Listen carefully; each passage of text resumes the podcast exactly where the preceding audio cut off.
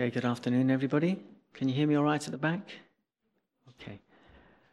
I just thought maybe we'd just have a few minutes of settling in, just a quiet meditation, just for sort of two or three minutes, just so everyone can land, including myself.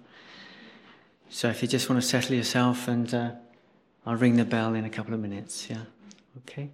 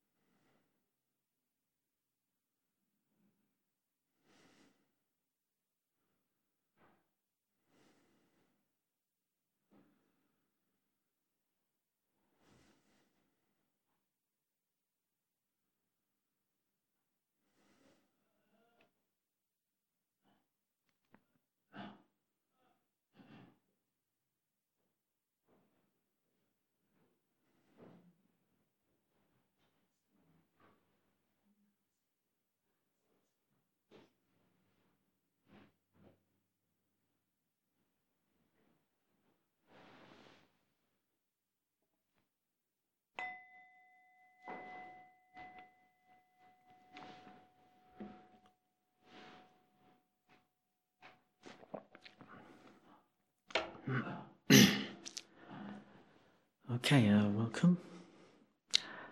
Uh, just before we start, can someone remind me what the title of the talk was? Something to do with happiness, wasn't it? Has anyone got the. Say again?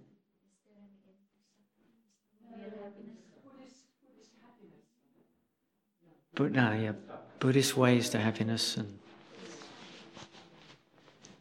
and something like that. Is there an end to dukkha? All right, well, that makes it quite broad. I don't have to hold it too tightly. Um, so, Buddhist ways to happiness, and is there an end to dukkha?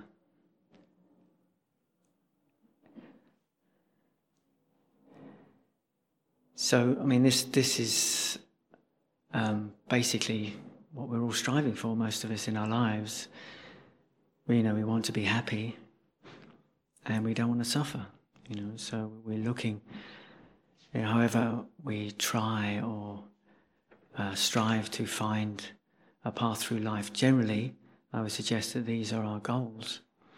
Even though it might be it might manifest as wealth in our minds or um, finding the right partner or the right situation it's all because we want to reduce our suffering and increase our happiness the very natural human um, drives or values, if you like. But if we look out at the world, it, it tends to be the case that um, people have these drives, these, these goals in their lives, but they tend to create more suffering for themselves and end up um, wondering why they're not happy. Uh, so we need to understand the true nature of existence, what we are as human beings. We may believe this is very obvious, what we are as a human being, but so few people actually know what it is to be human, to um, experience this. We get so caught, caught up in our thinking, our concepts, our conditioned belief patterns that we don't actually realize the simplicity of this experience, this human life.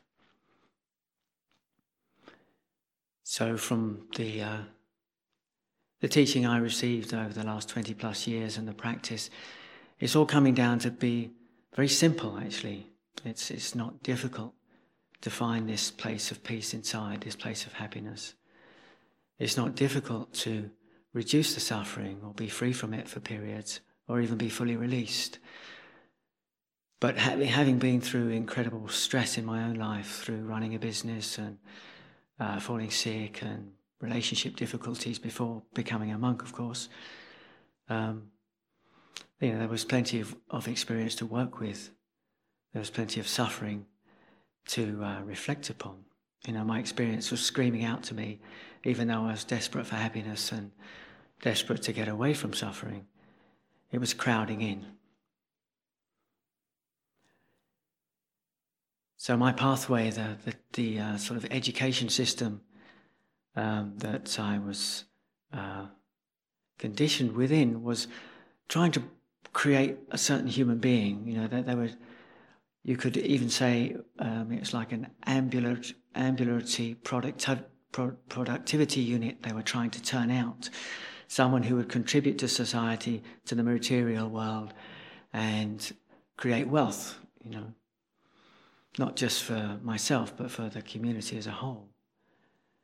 And I pursued this. I ran a business and it was quite successful, but I wasn't happy. I was suffering. You know, I had the trappings of wealth, holidays around the world and what have you, and a lovely girlfriend at the time. But I definitely wasn't happy. I was very confused and lost. Because there wasn't wisdom, I was just following the conditioning I received. And um, if we look at the society we're in, we're all in the same boat. There is this sort of drive in the material world, and all of us have to pay attention to that. That's not um, saying it's wrong, evil, or bad. But if there isn't a spiritual aspect to our lives, if there isn't um, a wisdom aspect, we will just get caught up in that and believe it's the only possibility for us. You know, we're much more than that as human beings.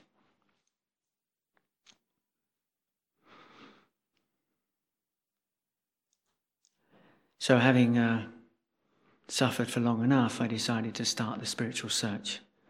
And, uh, you know, after many years, I'm sitting here in front of you and trying to explain what that is, you know. And it's very difficult to impart one's personal experience to others, but I'll do my best today.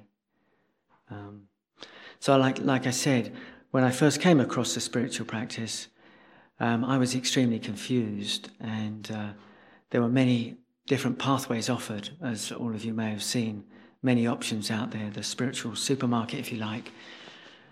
And uh, eventually I stumbled across meditation and then through that to Buddhism and the wisdom teachings of the Buddha, which immediately resonated to, me through, you know, the Four Noble Truths related immediately to my personal experience in the past. But what to do with those truths and how to um, manifest a, uh, a living situation which could actually support my understanding or my deepening wisdom, or hopefully deepening wisdom around these truths, around this practice. So after some time, I, I came to the monastery. And over the years, the complexity that I thought was there has become very, very simple up until now.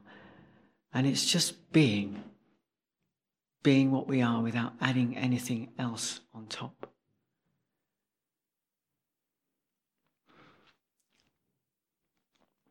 Normally, when we first start meditating, we're sort of harassed by two things. The first one is, is our thinking mind, and the second one can be sleeping, sleepiness. So, like, the biggest obstacle I would suggest is the thinking mind. It's always creating stories, and belief patterns, concepts, and always judging our experience one way or another. And this causes suffering for us. It just creates more and more. It's like a proliferation, as they, as they say. This word papancha in Pali. The mind proliferates on its experience and its judgments. It's always making more out of what, what is there. It's making mountains out of molehills, if you like. Whereas in fact, you know, it's not even a molehill most of the time, it's just a feeling or a perception or a thought. But this proliferating pattern, um, you know, thinking there's nothing wrong with thinking or bad, it's just we haven't learned how to use it as a tool. We've been taught to think and think obsessively about our lives and our problems and try and work them out with thinking all the time. And so much of the time, it just takes us round in circles. It just, we just go around in circles, escalating the suffering. So we have a, what is known as a feedback loop. So an emotion will come up into consciousness, say anxiety, for instance, and we think an anxious thought. And then this causes more anxiety, which pumps more anxiety into the mind and another anxious thought. And then we get caught up in this, this feedback loop that we can't get out of. And this happens with all the emotions if we don't know how to deal with them.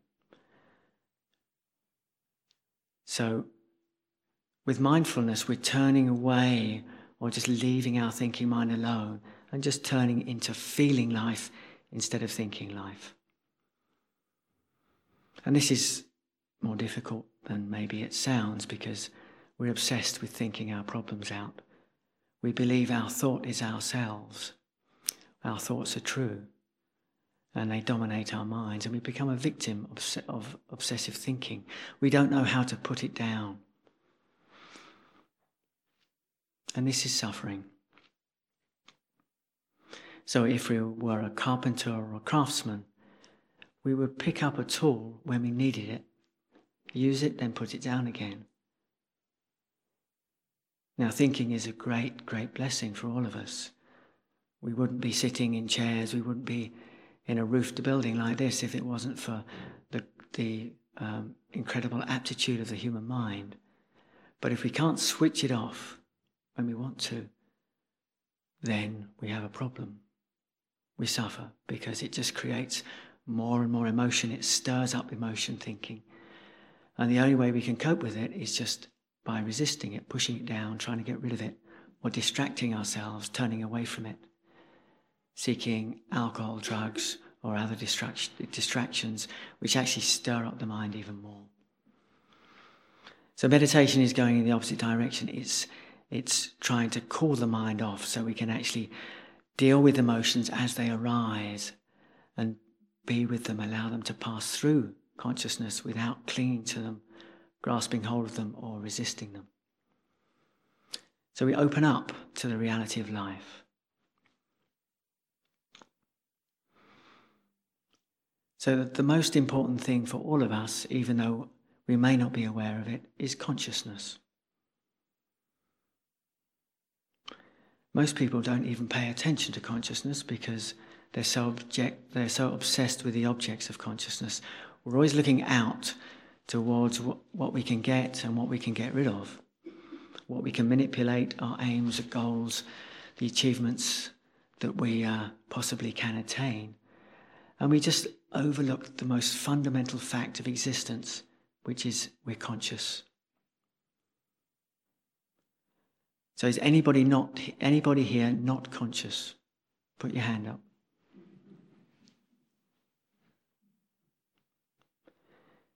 So some people I've I've tried to explain what consciousness is sometimes and people say I can't find it. You know, where is it? I can't find it.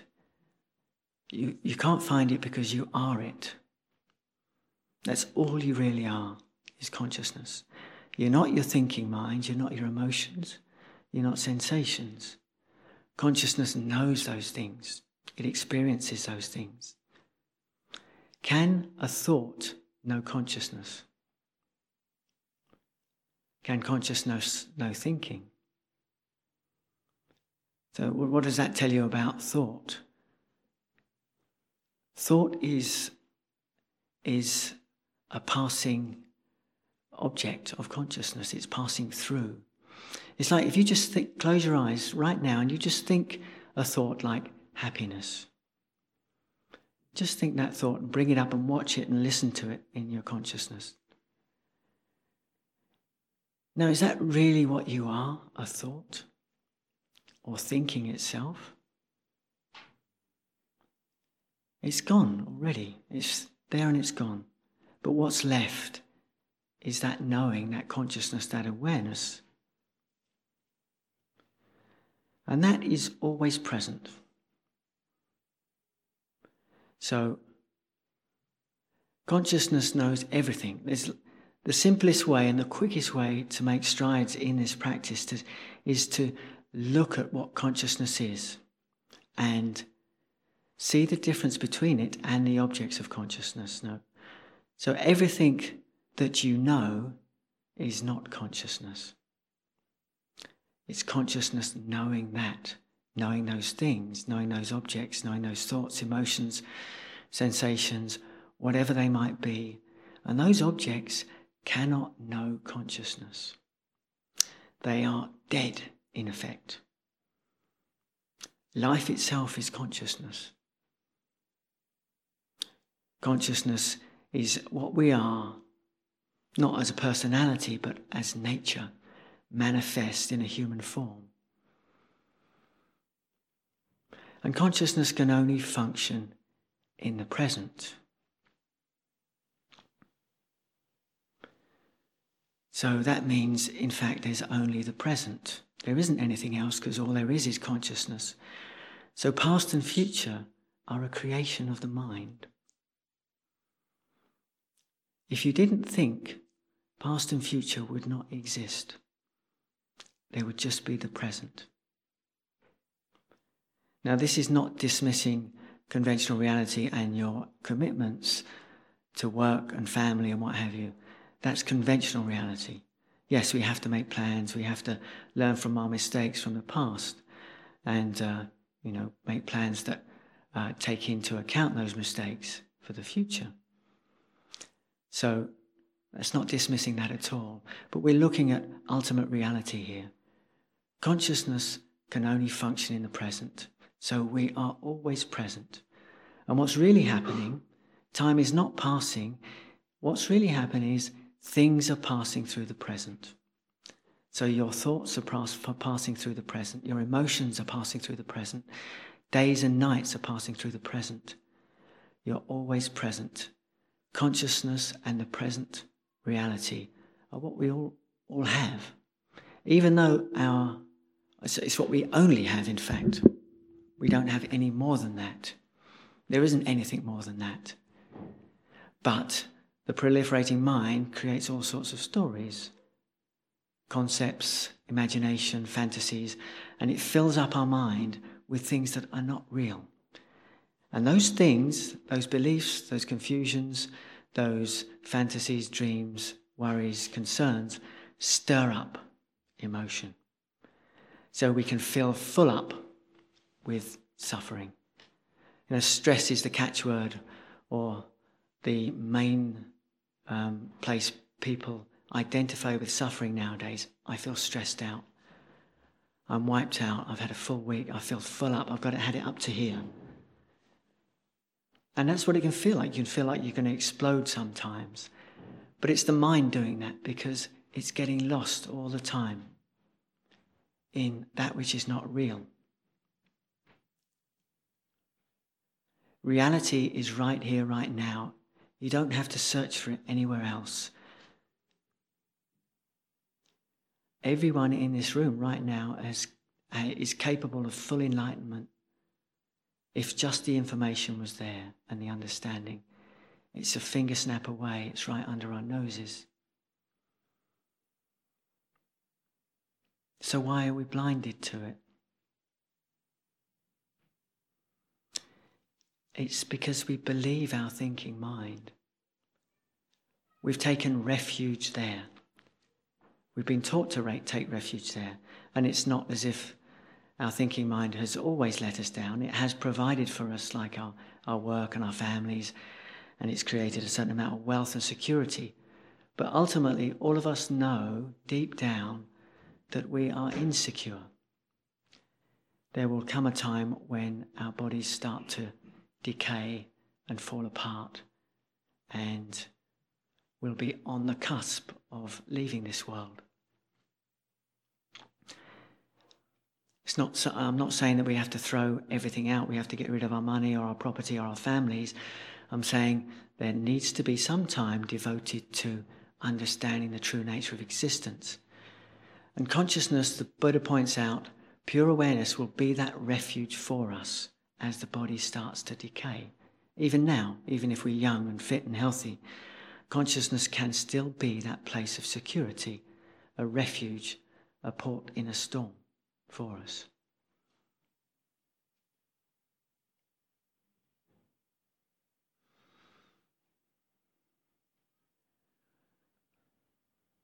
So you don't have to look for consciousness, like I said, because you are it. And it's always present, it's always here and now. Can you get into the past? Can you get into the future? Can you get out of the present? Is it ever not now?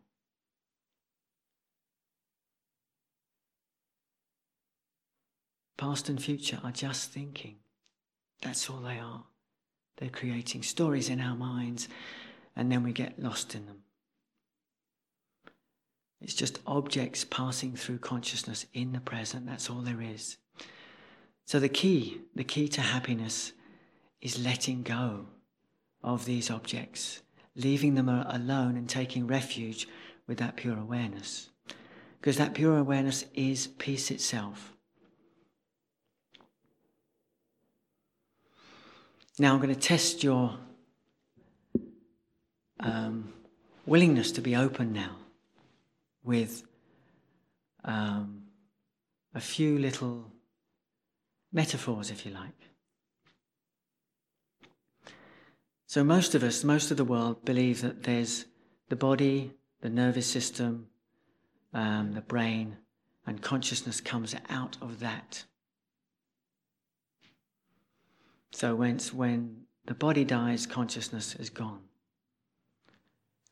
But from the teaching I've received, consciousness is everywhere. I mean, you could consider consciousness a bit like electricity. So, in this room, there's electricity in the air. Yeah? And electricity is harnessed some way or another, and it can be passed through various machi- machines, like a blender or a washing machine or an electric drill or a computer, a power saw. So electricity, it's the same electricity, but it can be, be managed through different mechanisms. So consciousness is, is like that. It's everywhere, and our nervous system, our bodies are primed. You know, it's, it's their nature to pick up consciousness which is everywhere. And then it filters them, filters that, that um, consciousness through our senses. So through the eye, ear, nose, tongue, body, and mind. So we can see, hear, smell, taste, touch, and cognize. So we believe that our consciousness is in our heads. And this belief separates us from everybody else. It's not as though um, there's anything wrong or bad about that. It's just the way we've been conditioned. We, as from a young child, like say a, a baby, doesn't have perceptions of self or other or gender or age it's just open, totally, and spacious. Consciousness is free, it doesn't have thought. There's no concepts going on.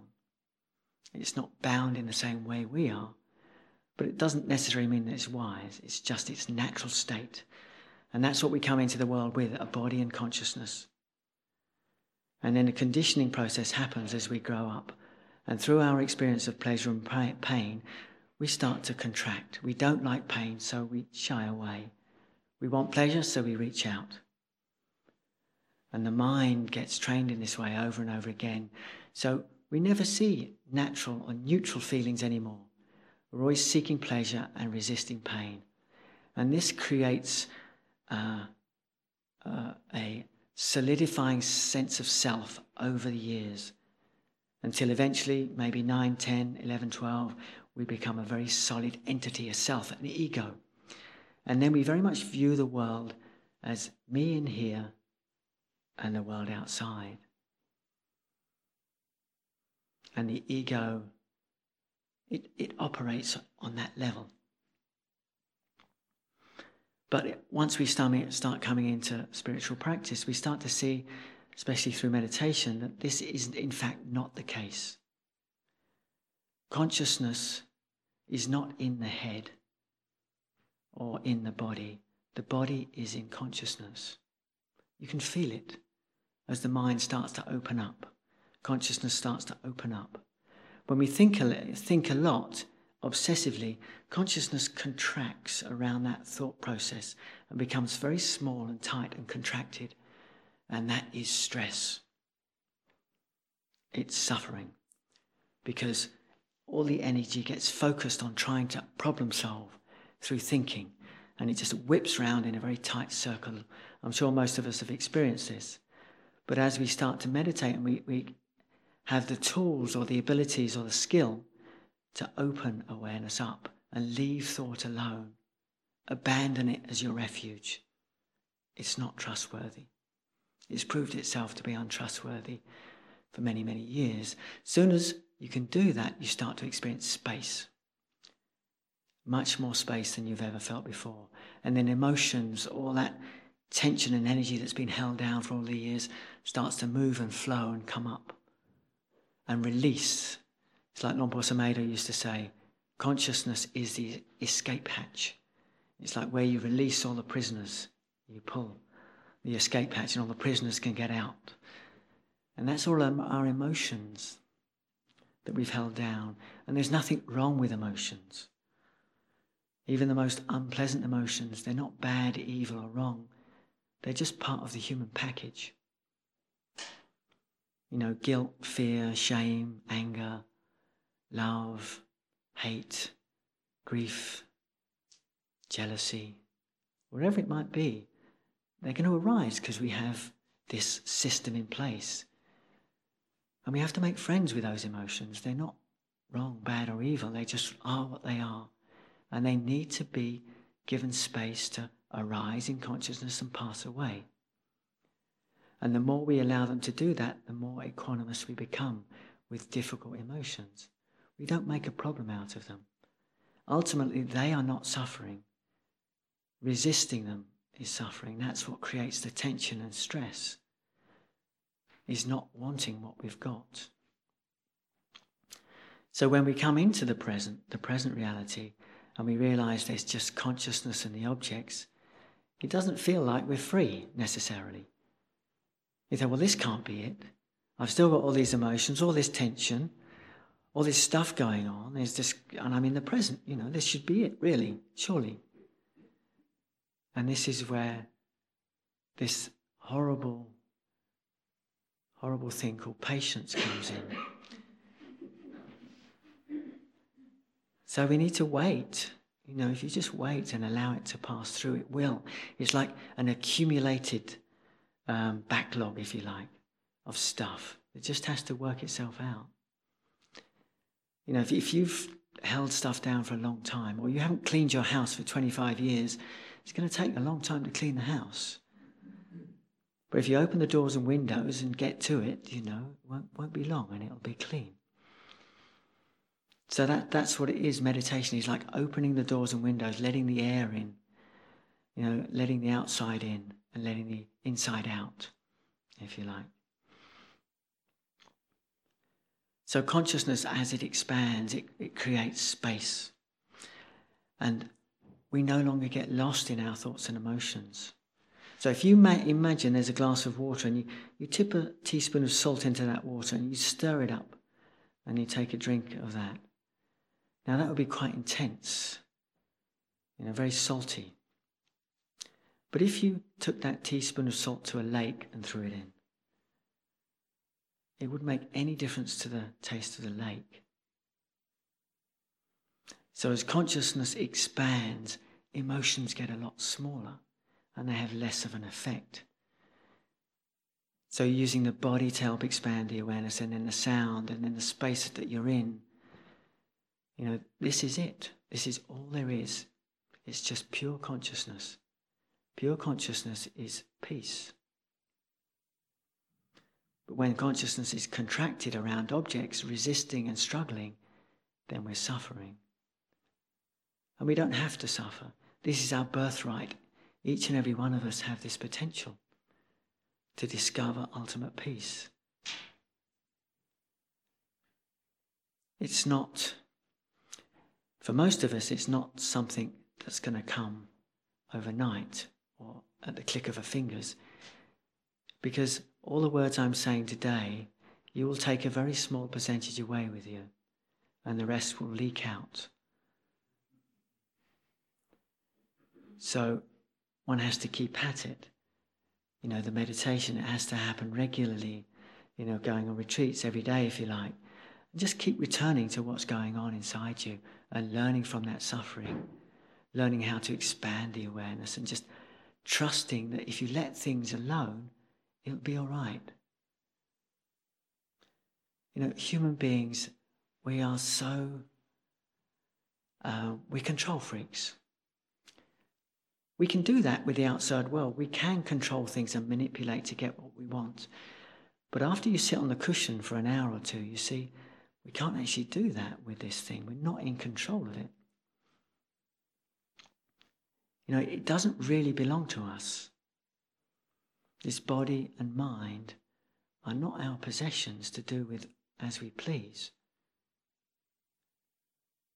You know, is it, could anyone in this room prevent the aging po- process. You can have facelifts and work out in the gym and eat, eat healthy foods, but it's not going to actually ultimate, ultimately make that much difference. You might get an extra 10 years of activity, but we're all going down the same plug hole. The trajectory was set at birth and it ends in death. And we can't stop that.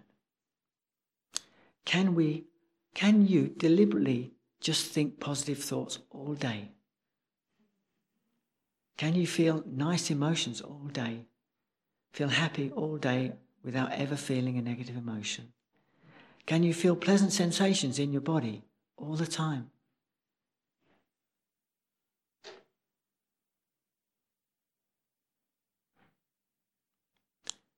You know, this is the whole point is that this body mind process is not us. It's like a tool we've picked up to learn from for a lifetime. And if we waste that opportunity, that's up to us. But what we can do is use it and see that actually it isn't who and what we really are. And there's this lovely saying from the Buddha. He said, um, freed, disassociated, and released from form. The Tathagata dwells in unrestricted awareness. Freed, disassociated, and released from feeling, the Tathagata dwells in unrestricted awareness. Freed, released, dis- disassociated from mental formations, the Tathagata dwells in unrestricted awareness. It goes on like this a lot. And he said, freed, released, disassociated from birth, aging, and death, the Tathagata dwells in unrestricted awareness. Freed, released, disassociated from stress, suffering, and defilement, the Tathagata dwells in unrestricted awareness. He's not lost in all of those things. He sees them for what they are.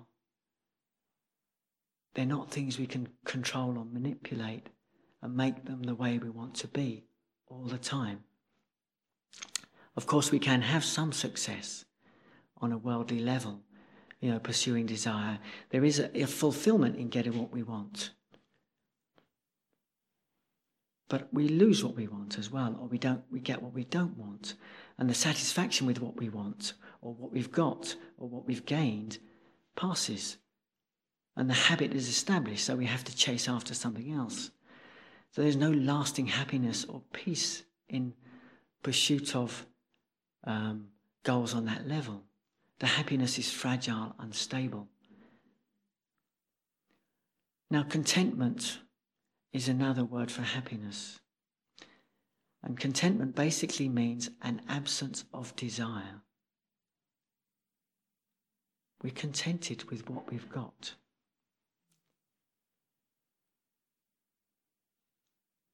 Instead of seeking something better all the time. There's this lovely saying, it goes something uh, like, um,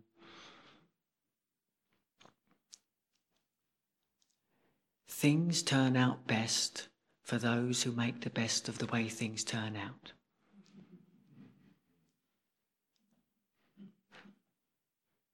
You know, it's, it's like adapting all the time to what's happening. It's like we're surfing, if you like, on, on um, experience, right in the present. We're not reacting to it. We're just, the waves come and we're just moving as they change. We're not pushing them away or trying to grab this wave over that wave. You know, it's just, this is what we've got. And learning that there's only so much we can do in terms of manipulation to improve conditions for ourselves. So we take refuge in that unrestricted awareness that the Buddha was pointing to. That place of peace, the refuge the unshakable deliverance of the heart, the Akuppa Ceto Vimutti, as he called it, the unshakable deliverance of the heart. And it's not in the body, it's not in emotions, it's not in sensations, it's not in getting what we want or getting rid of what we don't want. It's by letting go, letting things be the way they are.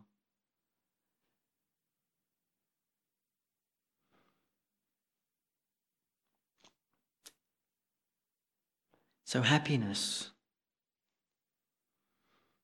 Buddhist, the Buddhist ways to happiness is exactly the same method to the way to the end of suffering. So if we let go of the three types of desire and rest in the present, the suffering will end and the contentment will arise if we're patient. and we build up a skill set. There has to be a level of disenchantment with the world, and most of us have tried pretty much everything by the time we're 25 or 30. Some people go on trying it for the rest of their days, but obviously you're here because there is a level of questioning, or you've been on the path for many years, in fact. There's a looking deeply into the nature of experience. And this is something we have to cultivate over and over and over again without stopping. And it's all based around the Four Noble Truths, even though we're, we're giving ourselves to the present. You know, is this consciousness present? But we've got to understand how suffering arises and how it ceases. This lovely story by Ajahn Sumedho, and he, he said that um, there was there was three men, three men in the cells under this in this dungeon under a castle, and the Buddha turns up, and he's got a key, and uh, he's got three keys for one, one, one for each cell, and he turns up at the in in front of the first cell, and there's a little, little grate and the doors, and he looks at the prisoner. The prisoner jumps up and says, "It's the Buddha! It's the Buddha! He's come to see me." And the Buddha's waving this key. And he puts the key through the door and he gives it to the prisoner and he says, Take this key, and you see the hole in the door, you know, by the handle. You put the key in the door, you turn it to the right, then turn the doorknob to the right and open the door, and you'll be able to get out. And he goes off to the next cell. And the prisoner's going, Look, the Buddha turned up, he's given me the key, look, the key, the holy key. And he takes it and he puts it on his shelf and he bows down to the key and begging the key to give him freedom. And he carries on that like that for about 10 years. And then in disgust, he hasn't got what he wants. He takes the key and he throws it on the floor and it slides under the bed. And he forgets about the key and disappears into his misery again. And then he goes to the second cell and the Buddha walks up to the, the bars and he takes the key, passes it through, says exactly the same to the prisoner. And the prisoner takes the key, he sticks it in the door, turns it to the left, and it doesn't work. And he gets frustrated, and says, The bloody key doesn't work. That Buddha is a complete idiot.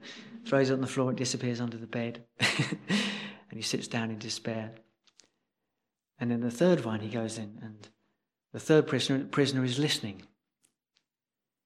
So he takes the key, puts in the door, turns to the right, turns the doorknob, pulls the door, and it opens, and he's free.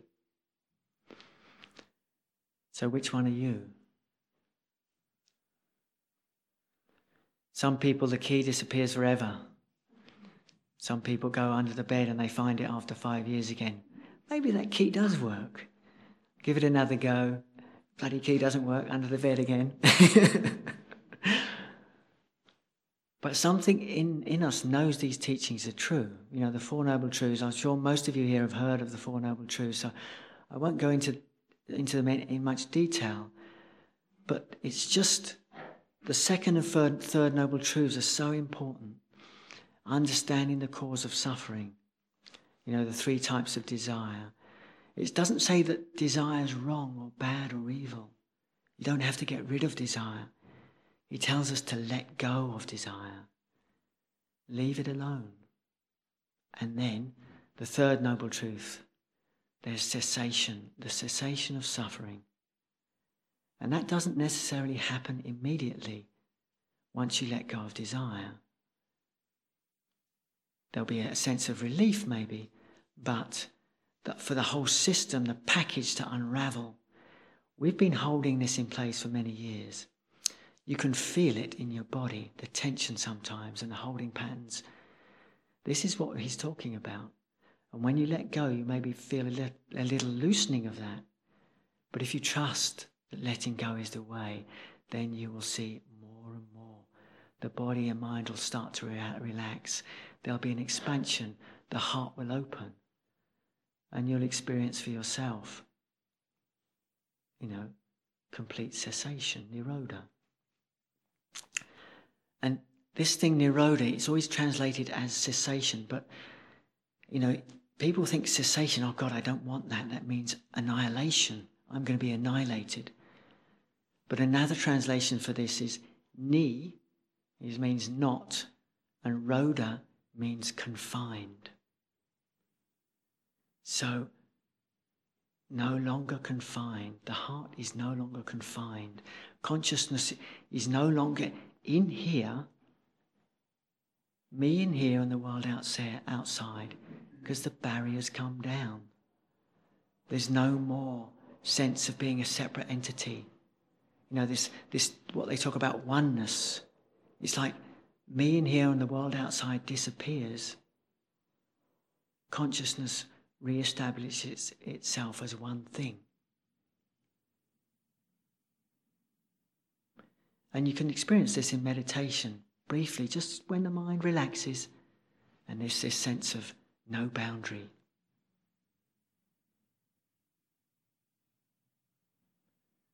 I'm not saying any of this is easy. It, it, it isn't, you know, because we have accumulated a lot of um, habit patterns in our lives, like obsessive thinking being one, turning into sensuality being another, resisting pain being another. So we have to re educate our minds and learn how to bear with difficult emotions until the heart becomes strong again. All of us have this capacity to realize truth. And even though I might be making it sound more difficult than it is with that, those two statements, in fact, it can be very, very simple as well. Once the insight is had, there can be shifts, very quick shifts. But the first insight that we really need to see, as I was saying earlier, is to see the difference between consciousness and the objects. They are not the same thing. Consciousness is one thing, objects are the other. Ah, there's just two things there. Like right now, what is it that knows that you know? What is it that's aware of you being aware? What is it that is conscious of consciousness?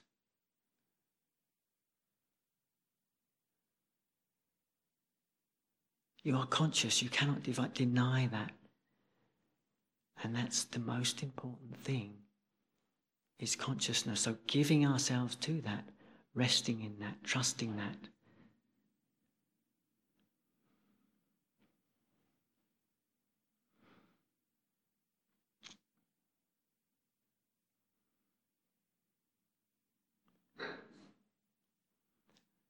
So as soon as we're getting caught up in past and future, we're losing the plot. We're turning away from the path. So once again, just settling in with what is, even if it is a little uncomfortable to start with, it will improve as the body and mind relax.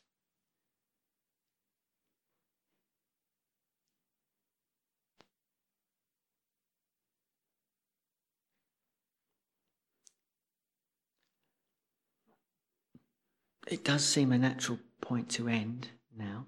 It is a little early, but I think if I carried on, I'm just filling the rest of the time with babble. So um, maybe we could have one question now if anybody has anything, and then we could break for tea, yes?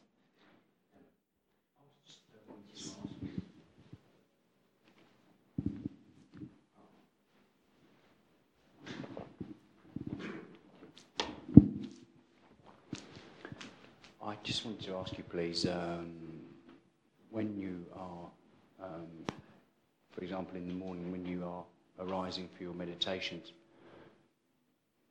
is there, um, I'm sure it's a discipline, but is there a technique of getting through the thinking mind of, of the battle when you were talking about being tired and mm-hmm. fatigued and actually mm-hmm. finding a way of um, getting through that barrier of, of, of, getting up to do one's practice? Yeah, I mean, um, uh, when you've been doing it for many, many years, it just becomes natural. It's, it's like brushing your teeth after a while. You know, you can't face the day with, you know, your mouth full of gunge. And uh, meditation's the same. It's like you've got to have a clean mind before you begin the day. So um, I can't really say for myself because it just happens naturally. I just wake up at the same time every day and I just put the kettle on, make a cup of coffee, and sit down. And I drink the coffee as I go into the meditation. So I'm on the meditation cushion. And then it's, it's there, you know. But the thinking mind, um, you know, there's lots of methods to help one with that. So putting your attention on uh, something other than thinking. Thinking is always desperate to grab our attention. So we have to find a place that's supportive of. Um, or, or help stabilize the awareness. Now, for myself, it was the body was the easiest um, object to, to put my awareness on because it's so coarse. You know, like the breath is, is, if you say out the end of the nose, you're always slipping off it if the mind's thinking a lot. But the body is so heavy and coarse, you don't have to search around for it, it's always there. You know, so I'd always put my attention into the body first, and as things got more refined, I listen, and that spreads the awareness wide. Now, when thinking happens, a thought arises in consciousness. The consciousness, for a train of thought to take hold, consciousness has to collect around or contract around that thought. So I just leave my awareness wide in the body and I listen, and it can never come in then. The thought arises I'm not interested in thinking, I'm interested in being aware. So, and you train yourself in that way. So, um, eventually you start trusting the awareness more than the thinking because you'll see when you actually get caught up again how unpleasant it is because you get you know you get tense the emotions start to get agitated again. You go back to the spacious mind and they calm down again. You think oh this is much nicer than getting lost in the thinking. And of course we have to organize our lives. We have to plan. We cannot avoid that but a friend of mine he, he would say um, every day at a certain time he'd sit on the cushion with um, you know a cup of tea. He'd just closed his eyes. He says, notebook in front of me. He said, "Okay, you can think for half an hour." And he just makes notes of everything, so he doesn't have to think about it later. He made notes of what he was had to do, and the plans he needed to make. And he said, "Got everything there, so put that down now." And you know, it was a very skillful means to help him not get lost in. Oh, I, I shouldn't forget this. He's got a note of it. He knows he's not going to forget it. Yeah. So skillful means like that. Getting up in the morning, um, I mean, it's, it's seeing the importance of it. Yeah. You know, because um, meditation should be the most important thing in your life. But of course, other things press in because they demand that you pay attention to them, like money, you know, your family, responsibilities on that level. But you always, you always deal with them much better if your mind's clear and bright. You always make better decisions, you know, if, if you've meditated in the morning, you know, because you've cleared out the useless stuff and, you know, your mind's ready to go. It's like you've had a shower, you've bathed, you know, you've got clean clothes on, you know, you're ready for the world. But if you haven't meditated, you, are just like you're wearing dirty clothes, you haven't washed your body, you smell. You know, nobody wants to come near you. And the mind can be like that. If your mind's like scattered and agitated, people can be put off by that. But if you're peaceful and calm and open, you know, your relationships tend and your um, you're much more efficient as well. You know, the mind thinks much more clearly you know, with the work you have to do, and your relationships tend to improve because you're open to people and, and ready to receive them without judgment. You know, if the mind's just present without thinking, someone comes up to you, you're not lo- laying loads of layers over, over the top of their personality before they get to you. You know, it's just, okay, this is a person, what do they want? Can I help them? You know, instead of, oh my God, it's her again. What was she like last week? You know, over five years ago, God. you know, you don't think like that because you just rest in, you know, so much of the time you can rest in that spacious awareness without thinking. And then, okay, I need to think about this now. Start thinking. And then it works much better. And then you come to a conclusion. That's good enough. Put, you know, full stop, put it down, and you carry on with the next thing or you just go back into that space again. Now, it might, might sound absolutely wonderful that, and it is, you know, this is, this is speaking from experience, but I can't do it all the time. You know, still when there's some stress sometimes, you know, I can still get blown away. So don't think it's, you know, all sunshine and roses. It's not. okay, is, that, is any of that helpful? Okay, good. Anybody else? Quick one.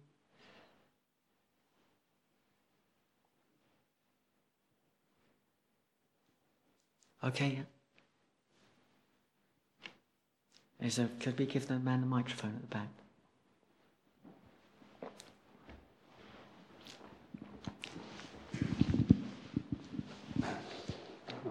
Well, thank you for the for the chat. Um, I'm just wondering how, what's the skillful means to prevent one from um, identifying oneself or the consciousness as a permanent self? Um, yes, because as the self, it does that. It claims whatever it comes across as being my victory or me.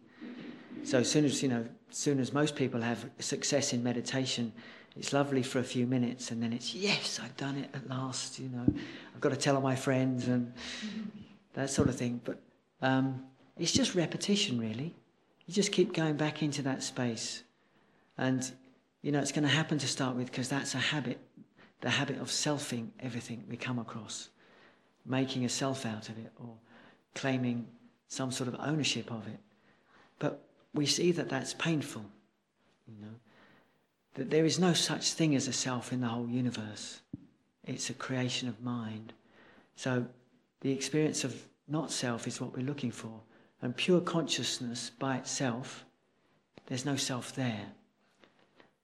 And you can actually start observing self, the creation of self within consciousness. Consciousness ultimately cannot be claimed. Uh, but in fact, there's nothing we can claim ultimately as being ours because we're going to lose it all. Everything, you know. And the act of claiming is, um, you know, it's, it's a form of desire and clinging. And when we do that, we suffer. You know, the act of selfing is suffering itself. It, you know, the act of grasping hold of something or, or owning something is painful because we've got to protect it and hold on to it. You know, as soon as you start holding on to anything, then the suffering increases. So we have to learn about the, the process of selfing through experience. when there's contraction happening, then we'll see we, we're, we're either just clinging to something or resisting something or creating a self around it. It's normally one of those three. Um, but yeah, that is a natural process because selfing is a habit. Um, so we have to see through that in terms of pure consciousness as well. You know, I remember I had a wonderful experience many years ago where there's incredible light and openness and spaciousness, and then uh, you know it's really incredible, and uh, it's difficult to explain, but after a while it felt like you know mostly the self had gone, and then in, right in the corner this little voice said, "Look what I've done." I've got it, you know. And, and then another part of me said, Oh no, don't say that. and then there were two selves wrestling for control.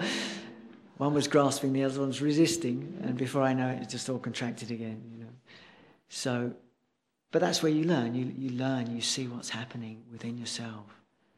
Not yourself as a self, but, you know, consciousness. So, like I said, consciousness and the objects, just getting that perspective. And the more we take refuge in consciousness itself, then we start to see what is not consciousness. You know, you can um, be aware of awareness, if you like. And it's not the same as being aware as an object like this glass. It's just like you know that you know. You know all of us know that we know, but it's not like an object of sight or an object in the mind. It's just knowing.